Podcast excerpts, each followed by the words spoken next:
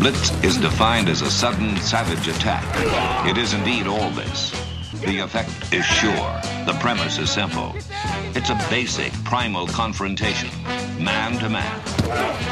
No excuses are offered, none accepted. Welcome to the latest edition of Longhorn Blitz with horns247.com. Looks like a radio station.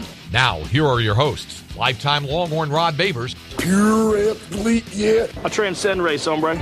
Matt Butler, I don't talk, man. I back it up. And we are chock full of that, man. Damn right. and Jeff Howe. It's still real to me, damn it. And that's the bottom line, because Stone Cold said so. If you're gonna blitz, come strong, but don't come at all.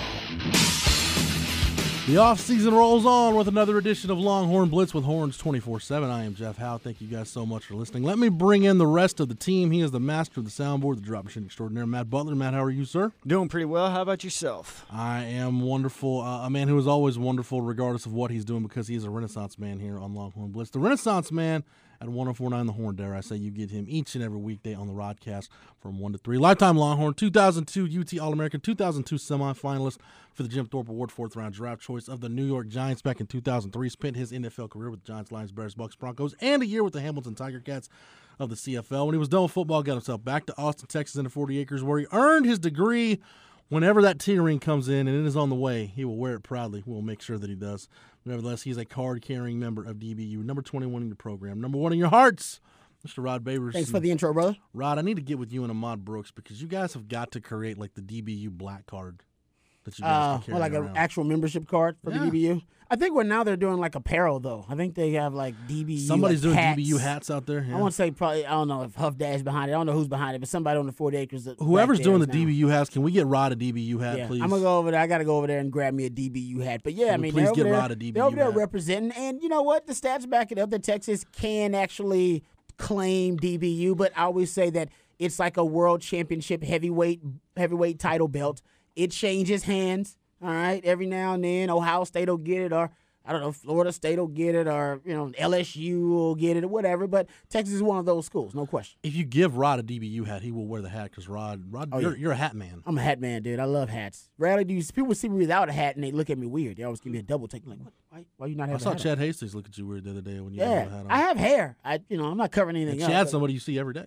Yeah, yeah. I mean, I just wear my wear my hats a lot. Yeah, you're a hat man.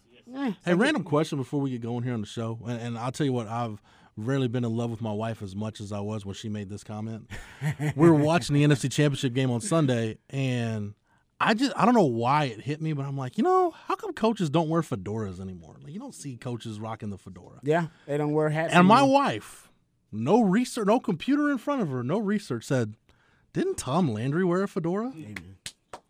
That's how you know you got the right one. More confirmation Yes. that she is the right one. But if, you know- if the if carrying your child for nine months wasn't enough. It's like the great, like Vince Lombardi wore a fedora, Bear Bryant wore a fedora, I agree. Tom well, why, Landry. listen, those guys also a lot of those guys wear suits too. Well, you you know, what I mean? like the- here's the so suit thing, The though. last who's the last coach to wear a suit? I want to say it was like remember that coach uh, Mike Coach Nolan and Jack Del Rio For- yeah, both wore 49ers did it. Yeah, the- Uh, but you know why they can't wear suits though? why? It's a violation. It's a violation because of Nike's apparel agreement with the NFL. You got to have you got to wear the uh, the team issued Nike gear. Oh Nike. Oh My really? God. No. So Nike, make them a suit. Nike, exactly. Like Nike can't make suits. Get get some of those, I don't those some of those worker bees to make some make a suit. Is that simple? Because I want I don't think it was suit. Nike. I think it was Reebok at the time was the NFL's apparel dealer, and Mike Nolan was told like, you know, hey, if you wear a suit, you're going to get a fine. and he was doing it as a tribute to his dad. He's like, well, you guys can find me. I don't really care. Yeah, why don't they just take the fine? The fine can't be that significant. I mean, you're I a head coach, you're making was. millions of dollars. Yeah, I- I'd be wear a if damn told you I knew suit. what You know what? I want to see more suits and more fedoras. They need to go to a, a haberdashery. Also, another word That's we don't another. enough. Add that Uh, to the yeah. resolutions we're making here on Yeah. the Blitz this year. We want more fedoras and more suits on the sideline. Yeah. High school coaches, if you're listening, Hank Carter down the road at Lake Travis. Just wear a hat. Start off with the hat. Fedora, at least. suit. like a like a nice hat. I don't know. I would Todd wear- Dodge, Todd Dodge, and Hank Carter don't strike me as fedora guys. I like when that's why I love when like bum uh, bum Phillips would wear like the cowboy Cowboy hat. hat, yeah. Jerry The cowboy hat is- Glanville. Yeah. Remember old Jerry The Glanville? Cowboy hat on the sideline, even with the, the apparel that you got to wear, is clean. That's pimp. Um, so just do the cowboy hat on the sideline. I think think about it, you think about it, I think you would get more rep. I think you would get more calls, all right, if you were disputing with refs and arguing with refs with a cowboy hat on than you would like they're with right now because they they demand more respect. A cowboy hat demands respect. Randy Certain- Allen at Highland Park wears a fedora. He does it as a mm-hmm. tribute to Tom Landry. You know what? I, I'm with you. I think we should see more of it. Damn it. And only certain Random coaches rant, but can I like get it. away with the cowboy hat though, because like if say Bum's son Wade was wearing a cowboy hat on the sideline, he would just look goofy. See, I'm one of those people that thinks everybody looks better in a cowboy hat. Like I, I, I, I got one for Christmas. I think everybody looks good in a cowboy hat. I think that's what the beauty of a cowboy hat. If you put it on and you ser- now, if you're not trying to be goofy, if you mm. seriously wear it, Yeah. you everybody can pull off a cowboy hat. You can. Even Je- Jeff, you can pull off a cowboy hat right now, and people are like, Oh, yeah. Jeff looks, Jeff looks fuck. He, he's changed his whole look, man. He looks freaking pimp. I think you can do it.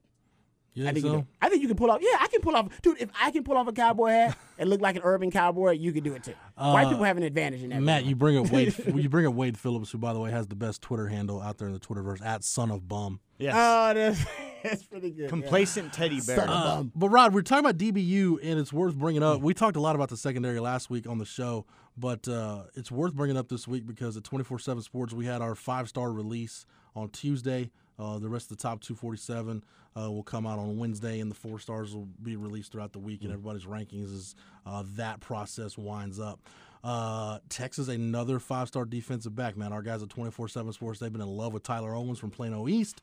Uh, he uh, signed with Texas in the early period. Was at the uh, All American Bowl down in San Antonio.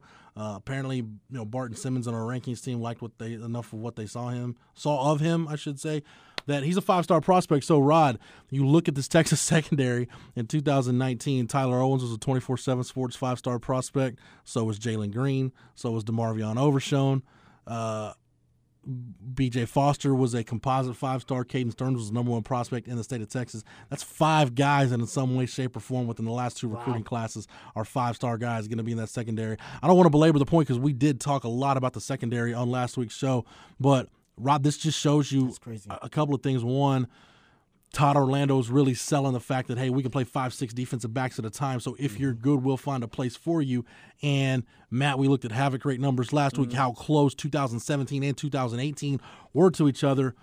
Rod, that's where this defense is getting built, man. It's getting built on the back end with just physical, fast, dynamic athletes at all of those positions. Yeah, and I, I I love that. I think Tyler Orlando- Orlando understands that the DBs give you flexibility. If you can find guys with very unique skill sets, uh, with a really high ceiling on the back end, DeMarvion Overshowns, BJ Fosters of the world, you really can mold those guys into playing different positions.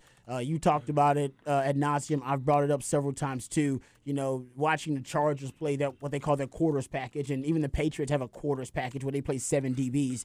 You know, you can tell that teams are trying to match or at least counter uh, some of these spread concepts with speed or suffocate uh, offenses with speed. And Texas can do that as well as anybody. And even in that, you know, in the uh, the Sugar Bowl, Texas showed that, hey man, in terms of speed, Texas can probably go toe to toe with most teams in the country, if not every team in the country, except for Alabama and Clemson, who are on different levels. Period. So I agree. I think in the Big Twelve, that is the way the matchup. It's interesting. The Big Twelve is changing too, though. The Big Twelve is becoming more of a balanced offensive league rather than the air raid spread offensive league that you know for years had the imprint of Mike Leach in that air raid offense. Now you're starting to see more balance with Matt Rhule, Tom Herman, um, you know even Matt Campbell. You're starting to see more balance offensively in the league. But I still think there's a place for Texas to just really utilize and maximize all of that speed and versatility in the back end. This is the reinvention of DB. You always say every probably 15 years or so, DBU goes through a reinvention. Uh, the last reinvention was Coach Duane Akina, and I was here for it. And I think that it occurred around 2000, 2001 is when it started happening there. Um, and it was an emphasis on versatility and multiplicity, guys who can play more than one position.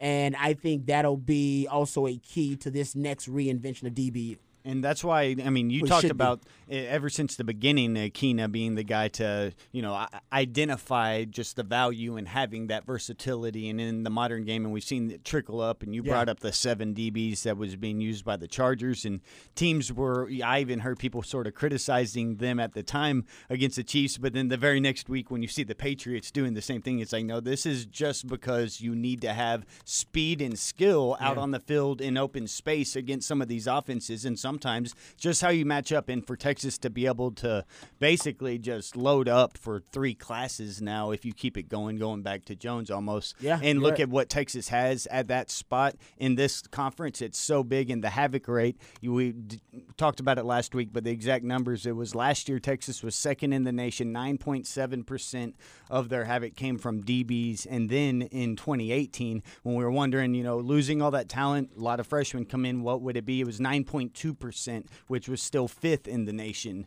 this year. So you got Texas staying in the top five despite a revolving door. You know, Holton Hill, no DeShon Elliott, a lot of new faces, freshmen coming in, and still can get that type of production. So now, if they get to be within the same system, it's not only going to be good for them here at Texas and in the Big 12, but it seems as if, you know, just going to help streamline to get the next ones if they're going to be leaving school early to go and fit and play well in the league. And it's sort of a cycle the same way that you saw this happen in 01, and it got you maybe the guys when we talk about that 08 and 09 defensive back class, we or the defensive backs on those 08 and 09 teams that were just so deep with talent, and then you be able to do it again in this modern age would be huge in the Big 12. Yeah, Also, Todd Orlando, you know, this is one of the first times really with him as a in his evolution as a DC where he is now recruited to his talent. This will be his third year with mm-hmm. this group. We haven't seen him recruit to his system, uh, recruit talent to his system specifically since what UConn, because he's been Yeah. basically two years and done every place he's been: Florida International, Utah, Utah State, State, and U of H. Texas So- has been in the same boat, not being able to have classes for multiple Great groups. point too, but see now it's a good point with all the ro- uh, the rotation of coaches there. But Todd Orlando now you could argue, and you talk about the consistency with the havoc rate over you know over the last two years with him. That we know how he wants to utilize his DBs, but he's never had a group this talented. all right, to be able to you know bring to uh, to, to his defensive scheme, and I think you know that's something to look at too in terms of like, giving this system a you know his Orlando system a ceiling you could argue the best game we've seen Todd Orlando call and game plan was versus Georgia. And he Yep. did that without Caden Stern. So he actually may be starting to blossom too. We're starting to see him blossom because he's never had access to this much talent. Yeah. And he's also evolving as a DC, which we watched real time this year when he struggled versus, you know, Oklahoma State and West Virginia and Texas Tech. We watched him real time evolve that defense, and we that's two years in a row that we've watched him adapt and adjust. And I couldn't be more in love with Todd Orlando because of that.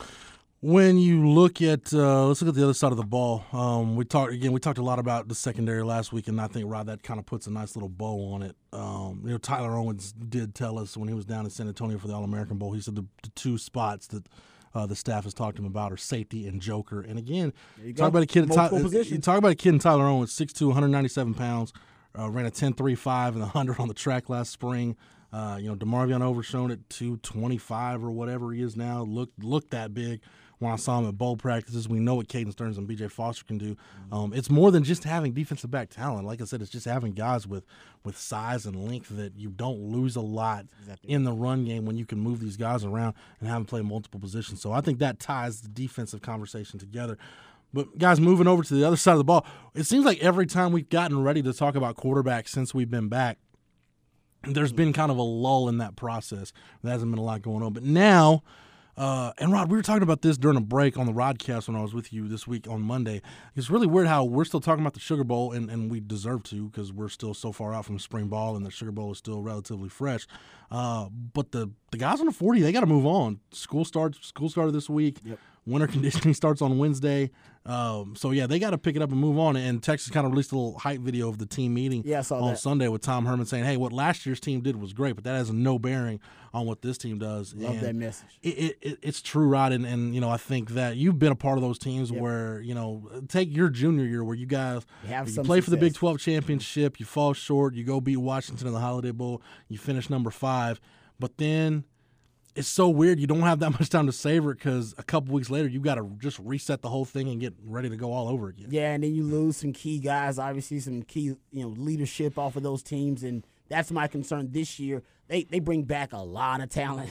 That's why Texas, in my opinion, probably should be the favorite to win the Big Twelve. But we'll see how everything works out. I think that the- preseason number three in most people's yeah, stuff. I think they're the best team in the Big Twelve.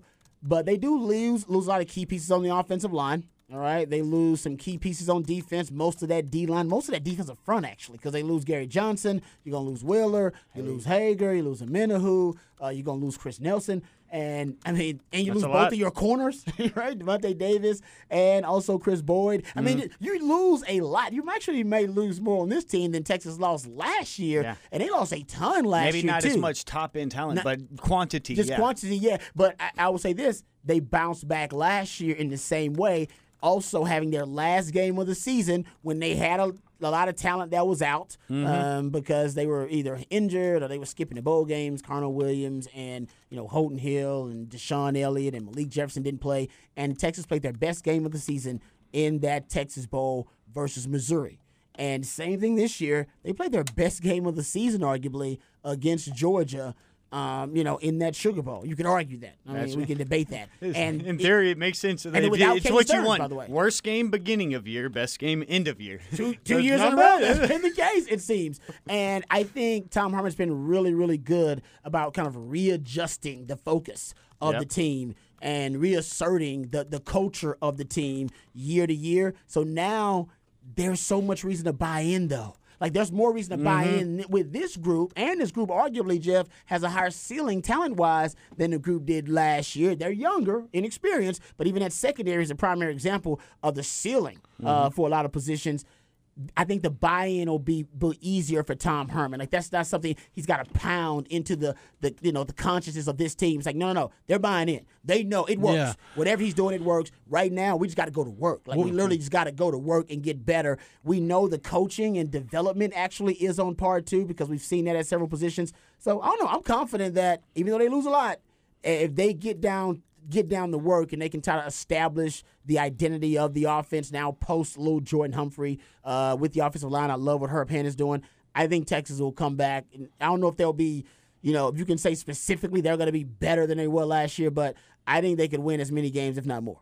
Yeah, I want to table table the quarterback uh, quarterback conversation for, for just a minute because I want to talk about something that really and, and Rod, you and I talked about this uh, again too, kind of off air and when we just had you know random chats on the side. Uh, maybe the most under I don't know was it underreported or under talked about uh, aspect of this team coming back from last year. But Tom Herman said after that Sugar Bowl win, he felt like at some point that the 2018 team became a player led team. And I think that tells you a couple of things. I think number one, that the, the buy-in was there. You know, you don't become a player-led team without having buy-in by your by your best guys. And I, I think you know Sam Ehlinger is a prime example of that. Rod, you you know this. You've been in the locker room when when arguably your best player is your hardest worker, the guy that leaves the most of himself on the field. Uh, it's just really easy to get behind that. So, from a leadership standpoint, as long as Sam Ehlinger is still in that locker room, that's why I don't worry too much about uh, you know the leadership and the buy-in aspect. But when you talk about guys that understand Tom Herman's message, you know the culture at this point is what it is. We talked about culture the last two off seasons.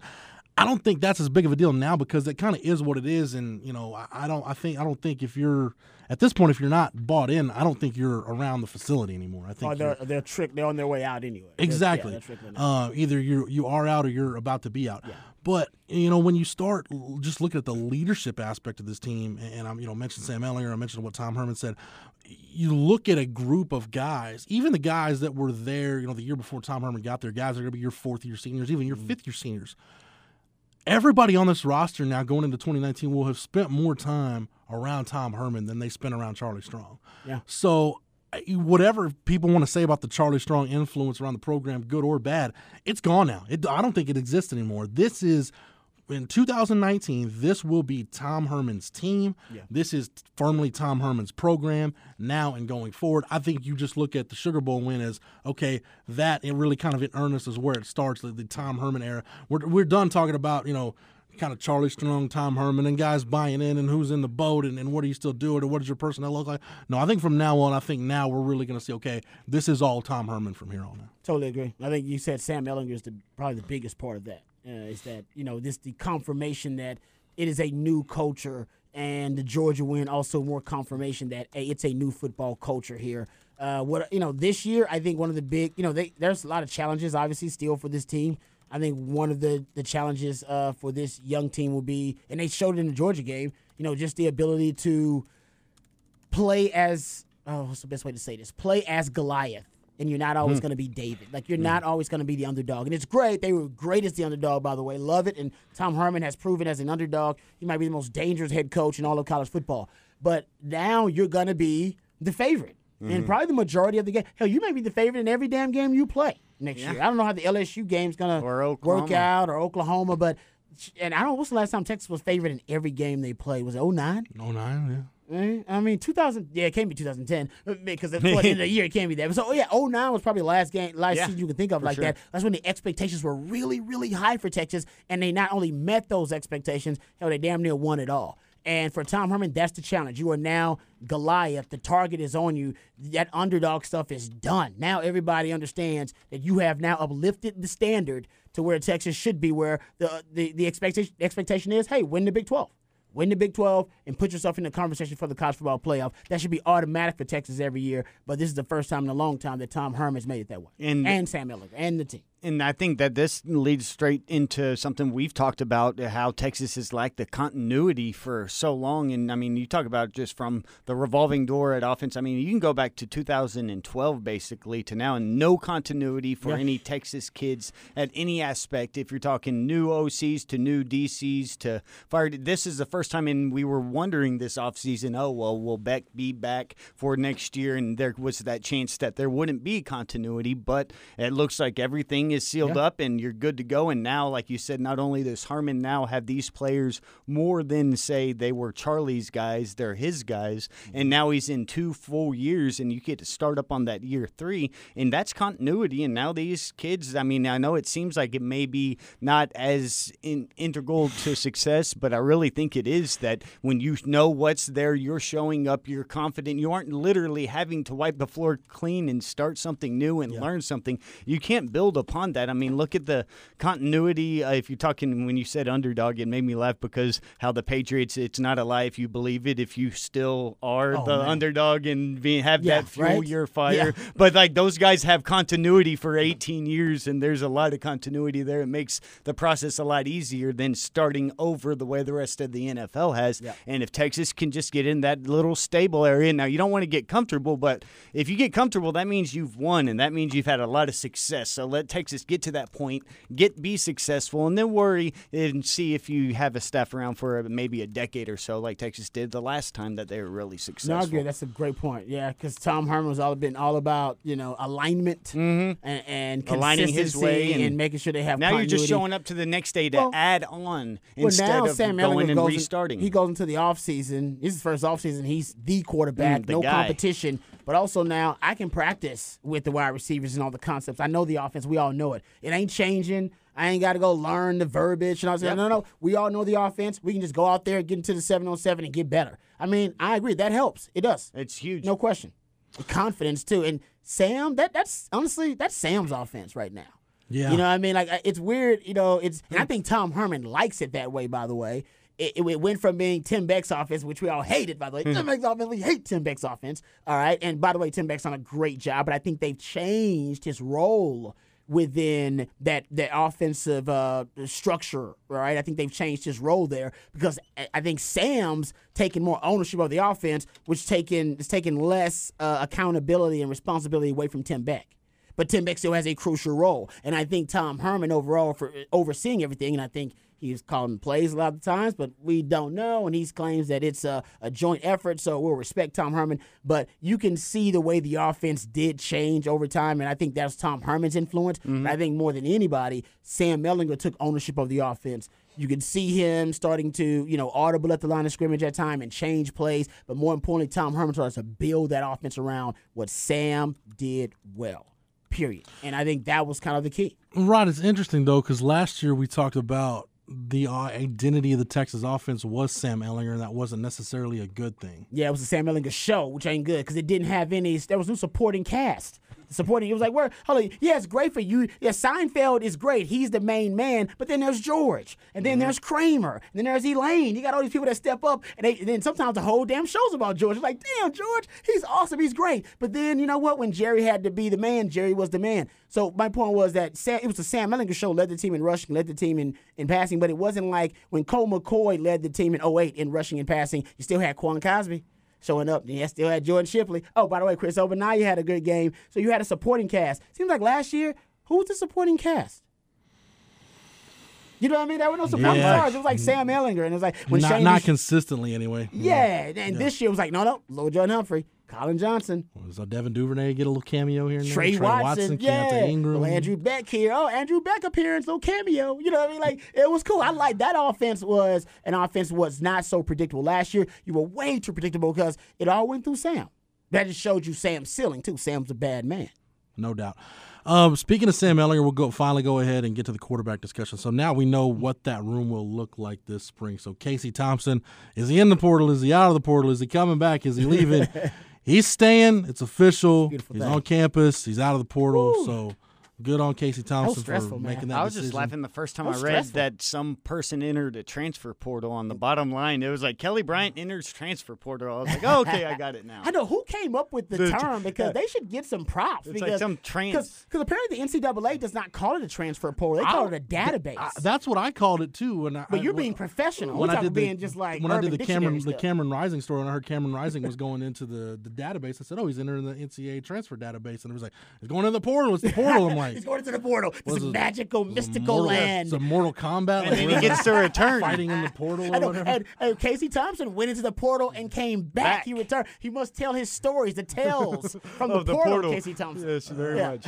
So It- it's a boring day in a cleric's office, and here's the Bill paperwork. and Ted's Excellent Adventure. Like, "Ah, That's what we portal." imagine, but it's much more boring on the other end. So Casey Thompson is sticking around on the 40. Um, Shane Buechele looks like he's not. This is an interesting situation. It is, man. And this goes back to kind of what we talked about with Tom Herman and this team. And I've heard this from guys that played for Tom Herman at previous stops. Pretty much once you're one of his guys, once you kind of prove your worth, so to say, uh, he's like ride or die with you till the end.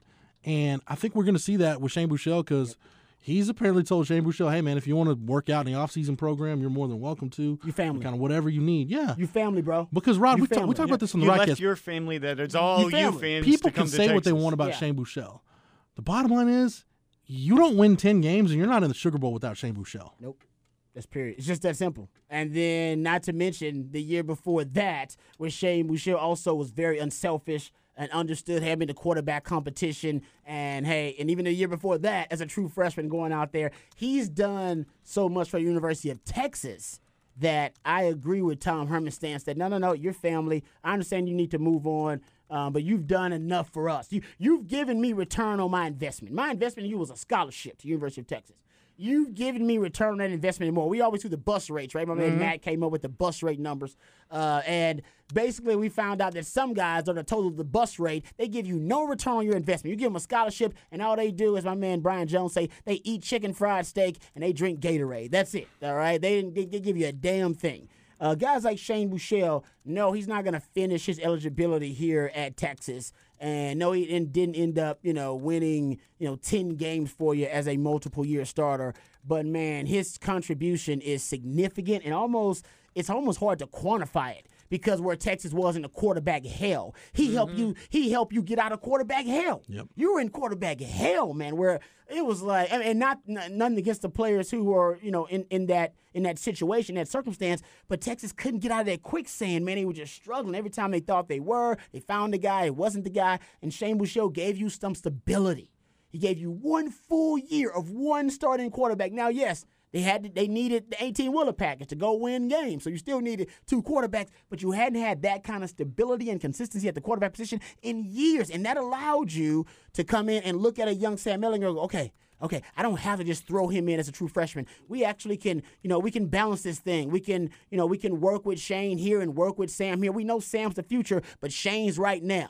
And then, boom, in 2018, oh, Sam's the guy. But man, Sam has a style of play that is very risque, and he might miss a couple of games. we going to need a quality backup. And then Shane gave you that. Shane gave you everything you needed to fix the quarterback position. You could argue that he's the reason that Texas is no longer in quarterback hell. That it was him alone. Yeah. So, yeah, let the man do what he wants to do. Respect, Shane. Respect, brother. Your family, man. Always. Lifetime Uh, Longhorn. So Thank you for that, Rod. And I, I've Sorry, got a piece, right? no, I've got a piece up on the site uh, on Shane Buechele, kind of my Shane Buechele appreciation article, echoing some yeah. of the same things you said, Rod. Uh, Rod, Matt, both of you guys thoughts on Casey Thompson leaving, and Rod, this is really where you look at it. You know, Casey Thompson, got Casey Thompson, Cameron Rising transfers to Utah. Casey Thompson's coming back, so you got three scholarship quarterbacks in Can the I ask spring. you real quick about the Utah thing? Go he for it. sits out, of course, right?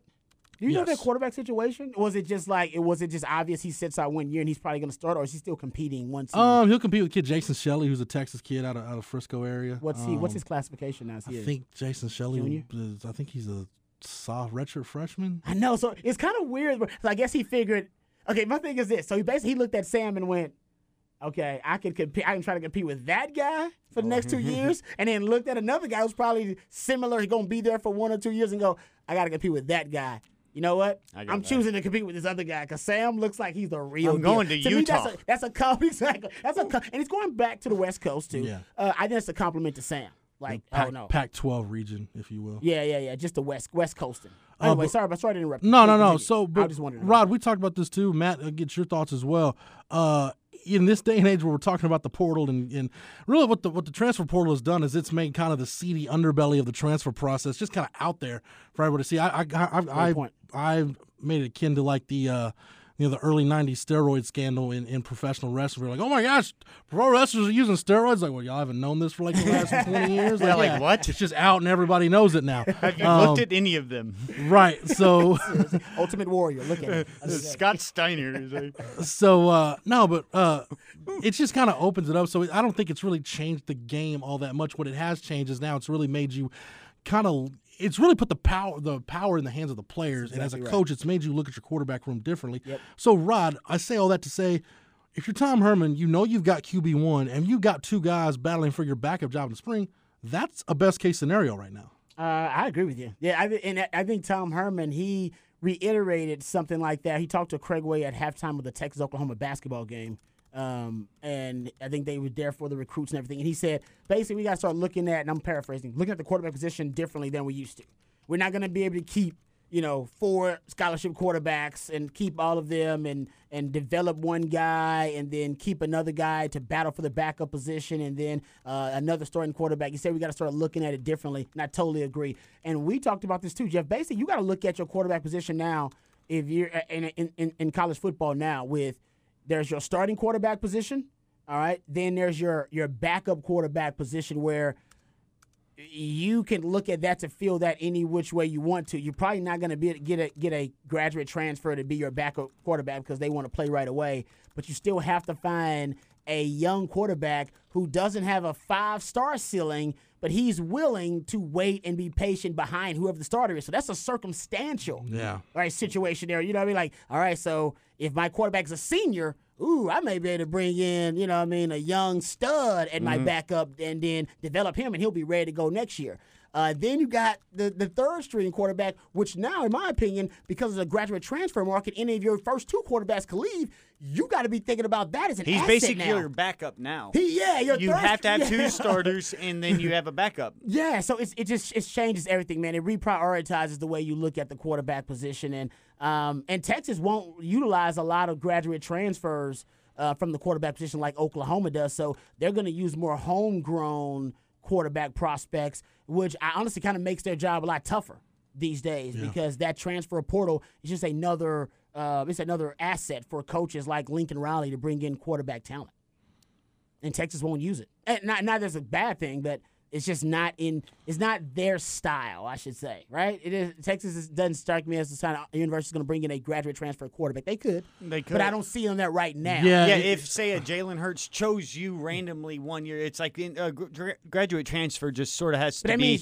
there, we're going to find a, a quarterback that's leaving out from a school. I'm going to find a spot to land. That's just going to be a coincidental thing. Like you can't prepare for that. That's just at the end of a year. If you have your outgoing senior, well, we can start a freshman, or we're going to see who is possibly. I out guess there. you can get a guy that transfers the five star and says, "I will sit out a year." If your starting quarterback is like a junior or something, or going to be a senior, Yeah. he'll sit out a year and then say, "Hey, I'm, I'll expect to compete in a year." a or two." legit transfer. Yeah, like, a you- legit you know, transfer. grad transfers is going to be one of those deals where those guys want to come in with a chance to compete. So, Yeah. I mean, I guess you could have a grad transfer who maybe he just grew up a Texas fan and the chance to play at Texas, like, Yeah. hey man, I'll sit behind Sam Ehlinger and I, I know you know his style. Maybe I'll have a chance to be the guy, but I, I want to get a degree from Texas. Yeah, that's, I that's mean, asking a lot. uh, yeah, That's, that's- maybe. that's being, it's, being, wishful thinking right there. But as Yeah. you pointed out, and you brought this up on the show, the preferred walk on now. Yeah, that was going to be the point I was going to Okay, kind of yeah, well, wrap part of the ahead. conversation Sorry, up with. You know, typically it used to be, uh, you know, you think about, te- and Texas has done this, you know, think of a guy like Jalen Overstreet or whoever that second quarterback take was in a class. I didn't think we were making a Jalen Overstreet Yeah. reference on this show today. But you basically, you take a developmental guy and say, okay, yeah, we'll stash him away and work with him and, uh, you know, maybe like, kind of like uh, what I think the previous staff was thinking of with a guy like Matthew, Matthew Merrick. Merrick. Like, maybe we'll take him. and He's an athletic guy. Maybe we'll take him, and, and down the road, you know, maybe his ceiling is, you know, being our backup quarterback. But now, right in, in this scholarship era that you're in, you don't have that luxury anymore to do that. Um, those guys are going to transfer, and I mean, honestly, and especially, we talked about this program being Tom Herman's, but i- you're in a position still where you're still building this thing. Man, you can't afford to waste any of those 85 scholarships. So really, your developmental quarterback now is probably gonna have to come from your preferred walk-on program, and you get a guy, a local kid like Sam Saxton, who's a legacy kid, uh, had had legitimate offers at other places. Uh, a kid that, again, a kid that just really to wants to to, be at Texas. Texas Yeah. and doesn't mind. You know, hey, I'll be the practice squad guy or whatever. Maybe that's the kid that two or three years from now.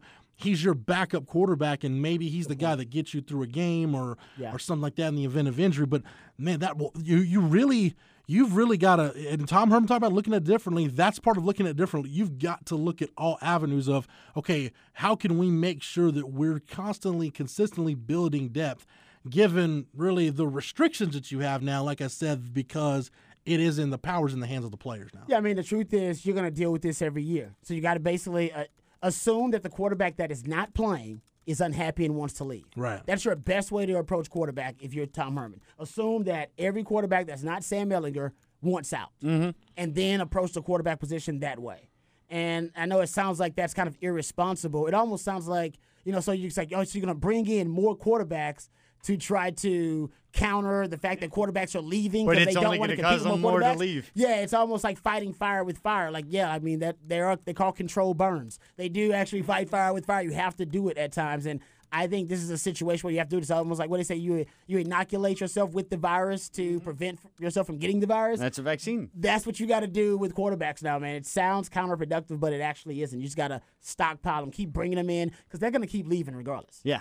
Can't stop that. And can't I mean, stop that. And that's the point of that you're going to have to continue to stockpile. Like you said, it may continue to feed the transfer, but that's just the world we're in right now to where the kid's going to end up going that you can't be left without one. he goes in the transfer portal like Casey Thompson, and I love that Tom Herman did it because, and you're right, Jeff. I heard people mentioning this, and you brought it up when we first came on the show, maybe um, like a month ago, and talked about the transfer portal. You said they actually can take the scholarship of the young man. Once you enter the transfer portal, they can choose. I think it's either to not to renew your scholarship or to just I don't know if they can take it. I think maybe not to renew it. Not I'm not to sure. renew it, not to But- renew it. but If they want. Yeah, exactly. Either mm-hmm. way, you won't be on scholarship anymore. Mm-hmm. And Tom Herman didn't do that. He's like, no, no, no, you're good. Like, go in the transfer portal, do your thing, come on back here. And you almost have to, you have to change the way you view competition at quarterback too. Like, some people may want to pet in a petty way hold that against a young man. Oh, you want to go in the mm-hmm. transfer portal? You're not loyal. I'm taking your scholarship. Well, that's just only hurting you. Yeah. You're just losing Little quarterback. player and giving you can away. enter the portal and come back. Yeah. So you almost have to allow them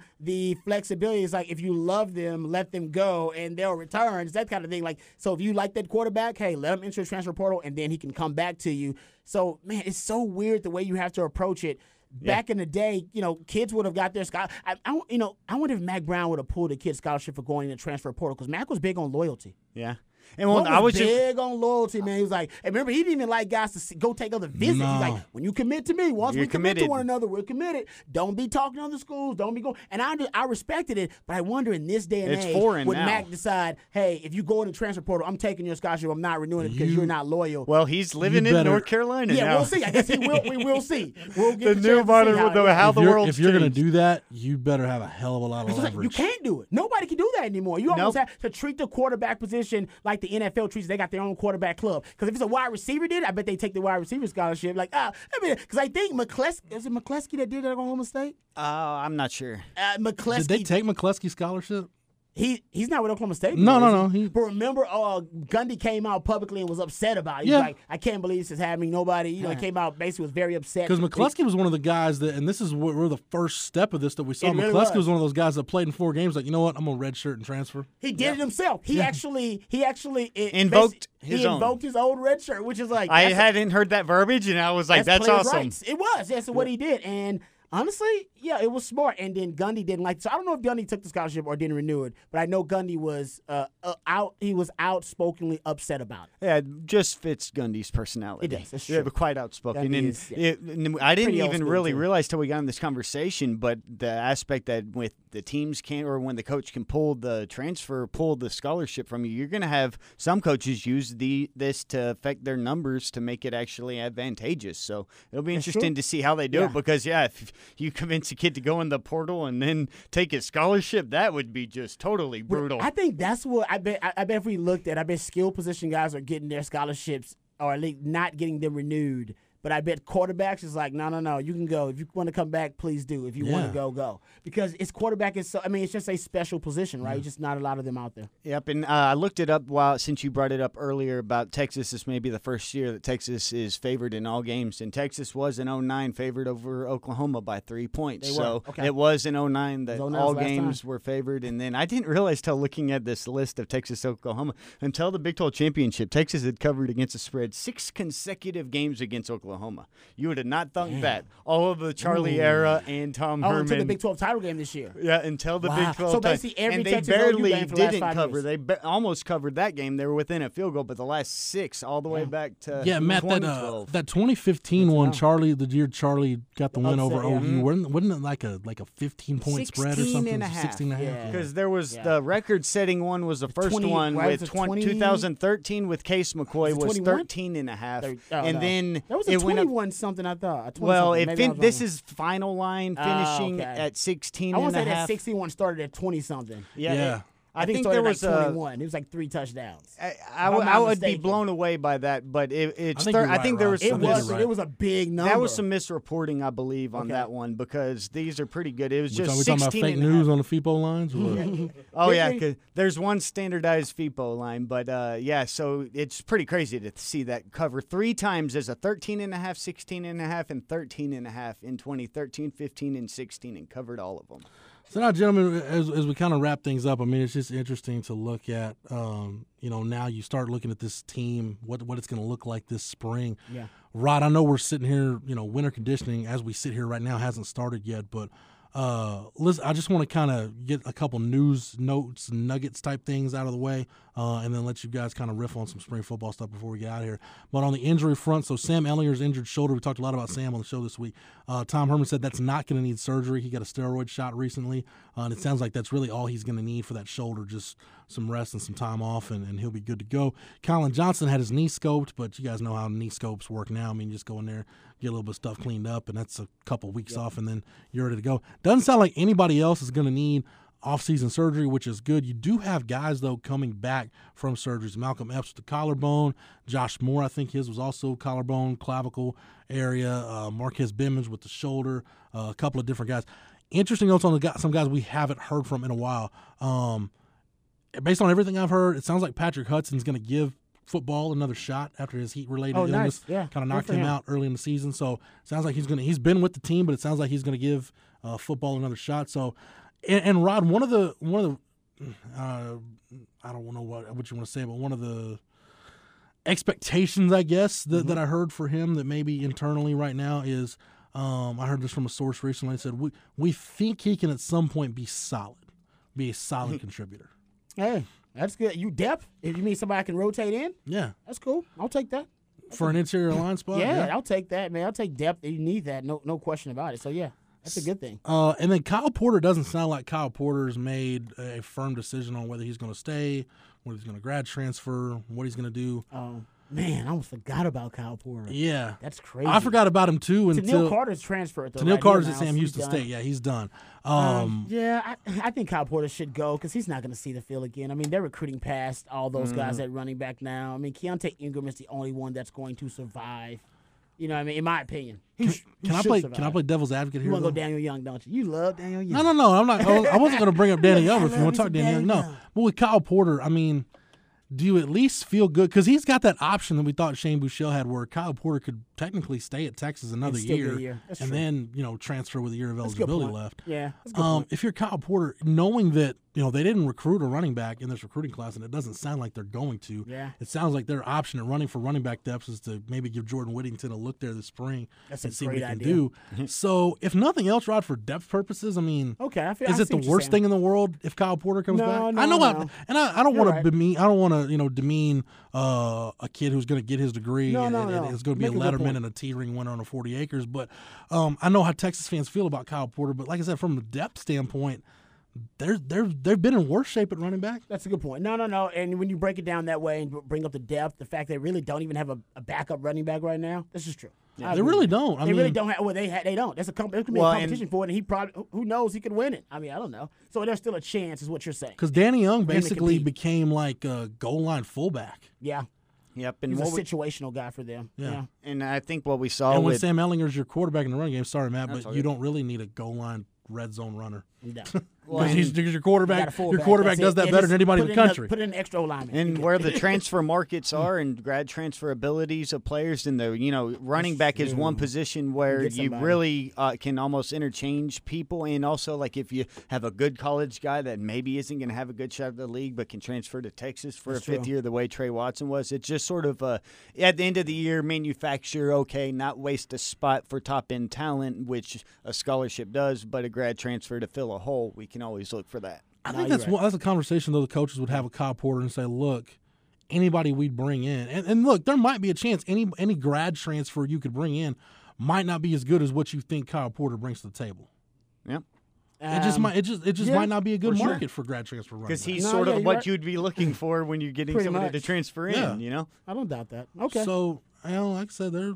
I'm not saying like Kyle Porter coming back is going to change the makeup of the running back room, but it's it's interesting to think about. But like I said, probably two years ago before Keaontay Ingram got in, that is the least talented position on the 40 acres, and it has been for like three years.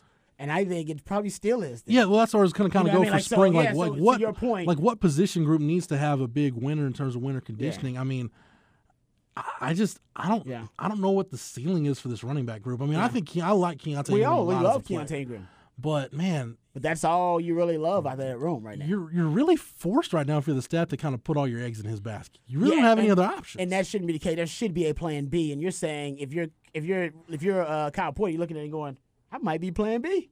Like, Yeah, like, if I play this thing right and I get on, you know, get in the right situation, I could be plan B. So yeah, Some I mean, weird agree with you. Moneyball mix of like Danny Young, Kyle Porter, Jordan Whittington might be your backup running I think back. Jordan Whittington's. Ex- I think he's a he's awesome though. I mean, I think once if he gets in there and and I think he could impress him enough to go. Oh, that guy's our backup. Right He reminded me of what I saw. I mean, like he's he's a compliment to Keaontay Ingram. He could be our version of what Georgia does with two running backs. Like we could do that. and like, Like, when he's I- that good. When I saw him just for a tiny couple know, games, that yeah, he looked exactly like the Maryland freshman, the Jones kid that was running all the jet sweeps against Jeshaun Texas. Jones. And, Yeah, yeah, and Done he the same could be thing against that Ohio slot guy. That's yeah. what I like him as. I That's like what him I saw him. with and the I was like, that's a clone of that mm-hmm. dude. Do they call him the H? the H, yeah, but I mean, I think he could be the I- H dude. I've or heard Jake Smith too. The I've H. heard he's going to get a, a look at at being a running back. He should. I, li- I, I love him. Man. I love him and Jake Smith. I think both of those guys are going to be Well, awesome and then in the just think about years. added position versatility. He can be a running back or a slot receiver. Like that's literally what you need like, to have uh, to fill it the, in. What's the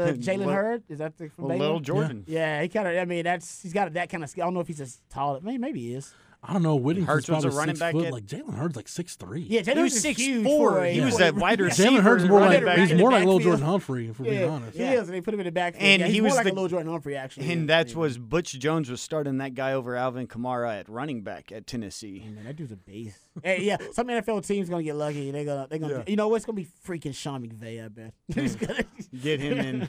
He's gonna get him. Uh, real quick before we kind of wrap this up, uh, you know, this was uh, reported by uh, Taylor Estes and Horns 24 7. We did an open records request. Uh, got the information that the guys who submitted for feedback to the NFL College Advisory Committee, Collin Johnson, Lil'Jordan Humphrey, Malcolm Roach, Brandon Jones, all got grades that advised them to stay in school. You surprised by any of that, Rod?